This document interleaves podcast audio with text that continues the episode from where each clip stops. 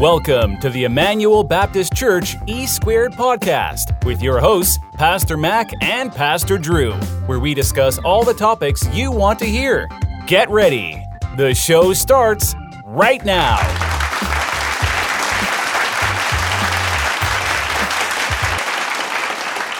Hey, hey, hey, what's up, everybody? It's Michael McNair. We're coming to you from the podcast studio, Triad Workspace, High Point, North Carolina. Shout out to Triad. They're, they're our sponsor. Um, along with the Emmanuel Baptist Church, we only got two sponsors. Um, so if anybody want to sponsor, it's, It's all, all right. good. We're We gonna get it done. Yeah, it's man. gonna get happen. We got we got two really good um, sponsors, Triad and Emmanuel. Amazing. Amazing. I mean, they they do everything. We don't do nothing. Listen. Um, so shout out to them. Um, again, I'm your host. Um, here along with my co-host. This is uh, Andrew Watkins, associate pastor at Emmanuel Baptist Church. Yep, and this is our internet internet based uh, podcast and interview, um, just box breaking, geared towards bringing you content, information, empowering information, education, application, Whoa. all the Asians. Did can, can, candid dialogue um, that's just out of the box. Stuff that we could talk about in church we could talk about in the pulpit but it's just not the environment. This is really about the environment. Putting us in another space good energy good interaction um, so we're humbled by our church family our listening audience the triad those who support us those that's logging on those that's getting a part of the movement Yep, yep. um, so um, listen, we're not going to belabor the time. We got us a great guest in the building. Yay, yay. Great guest. Um, I've been knowing her for 12 years. Wow. 12 years. Uh, good friend of mine, business partner. We've done networking businesses, ministry together, business together. Um, and we are fellow Aggies. Pride. Come on. man. Aggie born, Aggie Yes. bred. She a bulldog first, though, so that, but that's, you know, that's that's that I doesn't am- count. uh, yeah, but she she is she is Aggie born, Aggie bred. Amen. Um, so fellow Aggie, Dr. Andrea Johnson is in the building. Give it up for her. Thank you, thank you. Um, so she is the owner, CEO of ANJ Consulting Services, where she helps clients develop solutions to their financial problems step by step. day by day. Day by day. sometimes second by second. There you Um, go. so, um, first off, um, uh, Dr. Johnson, tell us uh, first off a little bit about who you are. Um, For the people that don't know where you're from, um, you know, and kind of how you got into this industry and this space. All right, so I'm from the big city of Thomasville. Bam. Yes, yes. And um, so tell you a little bit about my educational background. As you already mentioned, I'm an Aggie. I received my bachelor's degree in sociology Mm-hmm. from North Carolina A&T. I have a master's in sociology in, from uh, NC State University, so I'm part Wolfpack. Wolfpack. Right, yeah. right, right. And then my PhD is in leadership studies from North Carolina A&T. So I tell people I'm really a triple Aggie because you know I taught there too. But so that's a little bit about my educational background. Um, Mm-hmm. then I have you know some certificates, certified financial education instructor. Completed my coursework um, in the certified financial planner education program, and um, I'm a student of my craft. And how I got to this, this is a common question. Yeah. People say, Are you a business major? No. you finance major? No. And like I said, I went back and and you know, receive some additional certificates to enhance Right. what I do. Um, but just being honest, all of those accolades that I just threw out to you, Right. unfortunately, I didn't learn about money with any of those degrees. That's Wow. right. Now, my degrees are valuable because um, when I first started my business, my business is 17 years old, but I've been doing it full time for five years. Gotcha. When I started, I started with the skill set that I have, Right. which is um, with sociology, you're trained to do research, you're trained to uh, with in program development, evaluation. Mm-hmm. So I started out showing people how to start for profits and nonprofits because I also have several years working in nonprofit organizations and managing programs. So I started with what I had. So back in 2002. I knew how to pay my bills, but I didn't know what to do after that. Right. And that will cause problems. Right. Yeah. Right. So, and I, to be honest, I was looking for somebody to help me because at that time, being backing up during that time I was wrapping up my master's degree at NC State. Mm-hmm. So I don't know if y'all know about all the the, the mighty refund checks. The oh, mighty refund checks make you feel rich. Yes, Right. So you Hood know, rich. Listen, Yes, I, I yes. lived off a refund check at Yes, Winston yes. State. About to put some rims on my car. For What you real. talking The whole Yes. system, tweeters and everything. Eating good, Oh yeah. Yep. blessing everybody. I'm mm-hmm. rich. Yeah, I'm, I'm, I'm popping bottles for, for the whole club at. At least for the weekend.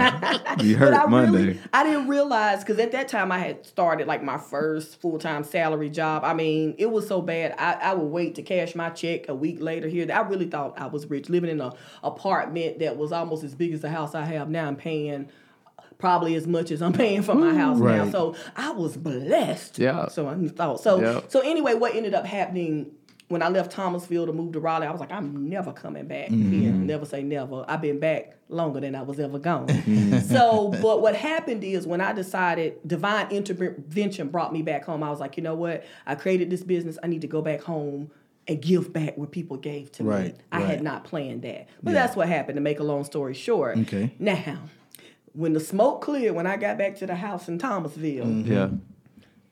I, I, I ain't have no money. I mean, and so it was a point where, you know, I wasn't really bouncing my checkbook. You know, I ended up having to, okay, every penny. Like, it, it was a humbling experience. It Right. brought me down to ground 0 mm-hmm. So that's not a bad place to be because that's when I changed. Right. And don't get me wrong, when I had all those refund checks, I wanted somebody to tell me about how to manage my money, but nobody could really tell me. So when I started like grad school at NC State, this is like 98. Mm-hmm. The internet was going some, but it is not like it is now. You're still dialing up and doing stuff like Yeah. that. But so I didn't really kn- know anybody. And so mm-hmm. I said, well, I'm going to do what I do best and blow the rest. Yeah. So that's what I did. And so what ended up happening, my own financial struggles. And again, I started my business. Mm-hmm. You know, I tell people, unfortunately, you know, when you don't prepare for emergencies, I became the finance company queen and the Yeah. payday lender queen. You know, I tell people I say it with a smile on my face because I know there's life after. Right. And so I prayed one day, I was like, God, I'm embarrassed. I need help. Right. And my prayers were not answered with the windfall of money. Yeah. Because you know, I had to rebuke the checkbook and everything else and all that stuff. That didn't work for me. Right. But how my prayers were answered I met a group of people that taught about money. Mm-hmm. And that changed my life. And when I started to learn about that, that, then I started like incorporating that into my lessons. By this time I'm teaching. Mm. And um, so I'm incorporating these lessons. Um, I knew about finding money for college to a certain extent. So I was telling my students stop by my office. As my life was changing, I wanted to share that with them as well. I would go to classes in the middle of the day, finance classes and and learn and things like that. And so that's my why. Yeah. That's my why. And don't get me wrong, I made money off my sociology degree. Like I, you know, again, if people need somebody to do that research, carry it out. I'm a couple, I'm several people in one. Right. But that's my why. You know, we go to college, we're educated, and we are not prepared Yeah. Mm-hmm. Yeah. for the real skills that we need. So Right. all this money comes through our hands, but you don't know what to do with Right, it. And right. so anyway, that's my why and how A and J Consulting Services has grown is I was given that platform while teaching. And so I was able to say, hey, you know what? I have 200 students a semester. They need a grade. Mm-hmm. Let's see if they're interested in learning things like social entrepreneurship. So my former professor, well, he became the chairperson. That's how I got there. And so my former professor said, while you're here, you need to find your niche. I said, hmm. So again, I'm doing my business part time, but I'm focused more on the teaching part. But I'm still, you know, as people call me, you know, I'll take an appointment. Yeah. But and you know, it's hard sometimes in the community when you're not promoting a get rich quick scheme Right. or something that okay, let's get your business up real fast and you know this, that, and the other. People don't want to hear that. So I will host workshops. Would nobody come? Right. Um, then people say you need to put a price tag on it. So if I did it for free, do it. You know, put a price tag on it because people value come. Nah, because I ain't I ain't talking that language. Yeah. So I said, this is what I do have. I have an audience of students Mm-hmm. that they need a grade. And don't get me wrong, what I did was I asked them, would you like this course? Because Yeah. it, the sociologist in me knows you have to, you know, create, you know, do a needs assessment. Yeah. Mhm. I can think they want something, but if they don't, Right. you know, you just can't make that assumption about the people you want to help. Mm-hmm. So anyway, I went through all of that. Um, I taught all kinds of students, not just in sociology. They came from biology, they came from business, they came from everywhere. And so I created the first like social entrepreneurship course that's on the books at A and T. That's the only one there. Wow. Um, that's big. Yeah. So, and, and what's interesting is like one of the books I have uh, taught well really all my books were born out of that but i use that platform to teach students you know about not just creating organizations that give back but i need to teach you about financial literacy because again sometimes we think about when we're giving back to the community that it's not business Right. Mm. but i'm just going to be honest for those people that because again i didn't know half of what i knew when i first started but i'm just here to say there's a better way Yeah. to do it. You don't have to go under. Because I tell people, you need to be able to take care of yourself. That's right. If you can't eat, you don't know how your bills are going to be paid. You cannot be your most effective self. Right. Yeah. Right. And so I use that as a platform. And you know, I tell people, you know, how you have you, you have to get that on the on the job training with your job. Mm-hmm. Yeah. What I didn't realize in my 17 years was that you have to doing this full time for five. I just I got some good on the job training, Yeah. and I, we don't think I never would have thought about it. But you have to learn your business Yeah. too, not just the the mental part of it. Because I studied business, studied consulting, did the research, you know, and then you got to go out there and do it and try, trial and error. But yeah, that on the job training has been something. But that birthed out all of these books, Right. and so like it began with the textbook uh, just creating some material that I think that my students needed, and then it turned into oh, I'm citing my dissertation around Mm-hmm. understanding African American wealth attainment. So it was my passion. It was birthed out of, out of my frustrations of saying, why is it right. if it's free, you know you got the money because Right. it's free, you can afford it. Right. So if you got you have credit problems, you have you know ma- money management problems. Why aren't you coming? And so I said, well, here's a way for me to get some data mm-hmm. And to prove to myself that I knew what I was doing. Right. And so once I, I did all that, you know, you take that research, you take that information, and I continued to build that business. Yeah. And so, and then I was working on my PhD at the time. So all of these books, everything are a manifestation mm. of the platform that I was given when I was teaching mm-hmm. and what I learned as a leader, because my PhD, Right, as I right. mentioned, is in leadership studies.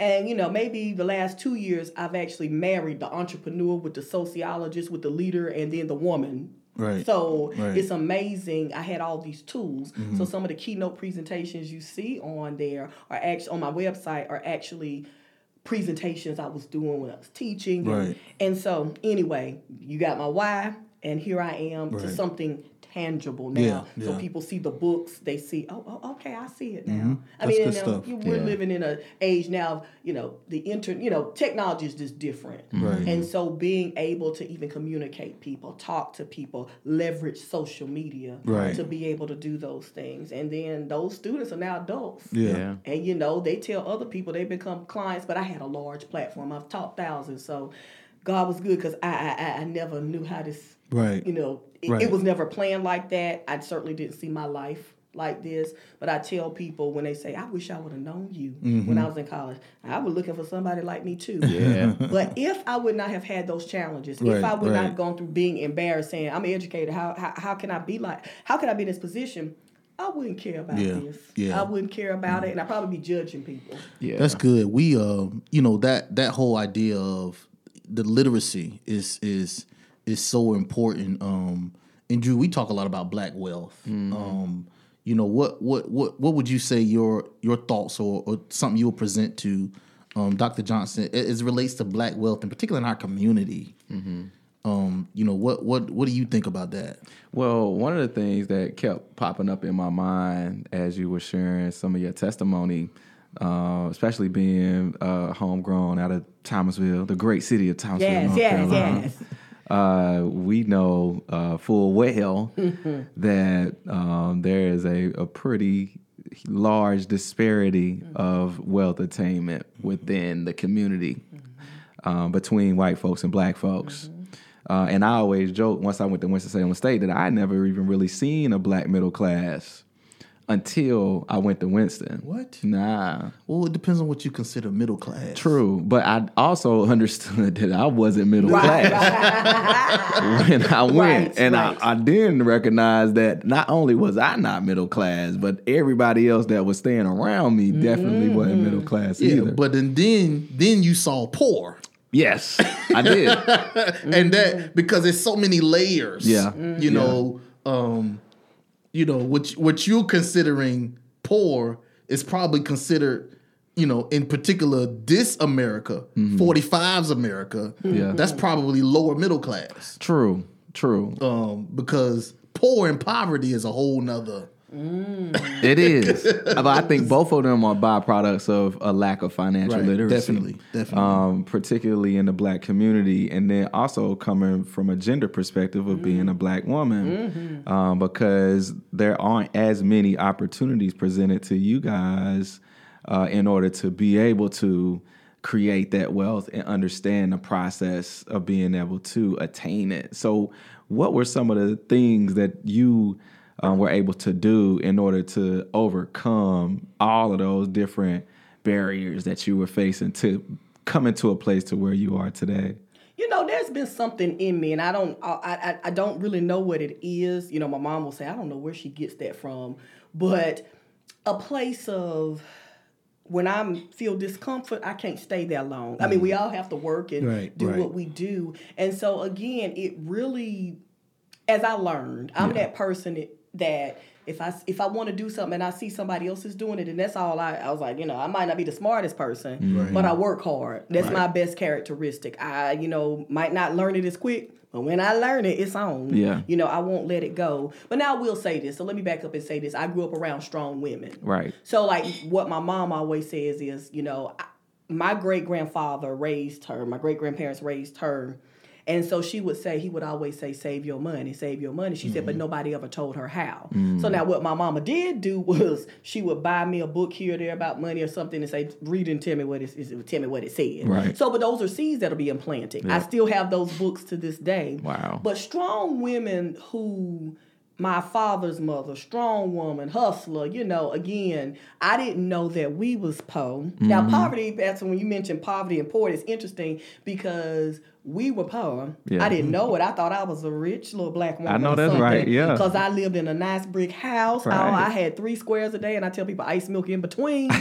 and and I didn't know my mama struggle at the time. Right. you know because those those things were put in place that that that sort of shielded me from mm-hmm. that. So mm-hmm. the she was a single parent her side of the family my father's family helped her Right. and so the reason I'm independent like I am and and, and, and, and, and driven is because I did see when I got older, I saw the struggle. Mm-hmm. And I was like, when I was in my, my teen years, my mom and I, the biggest arguments we still have around money, which was like, I don't want your money. So when I got old enough to work, it was like, she was like, you have all your life to Right. work. Mm-hmm. I was like, but I want my own money. Because to this day, I say, see, when, when you got your own money, Yeah.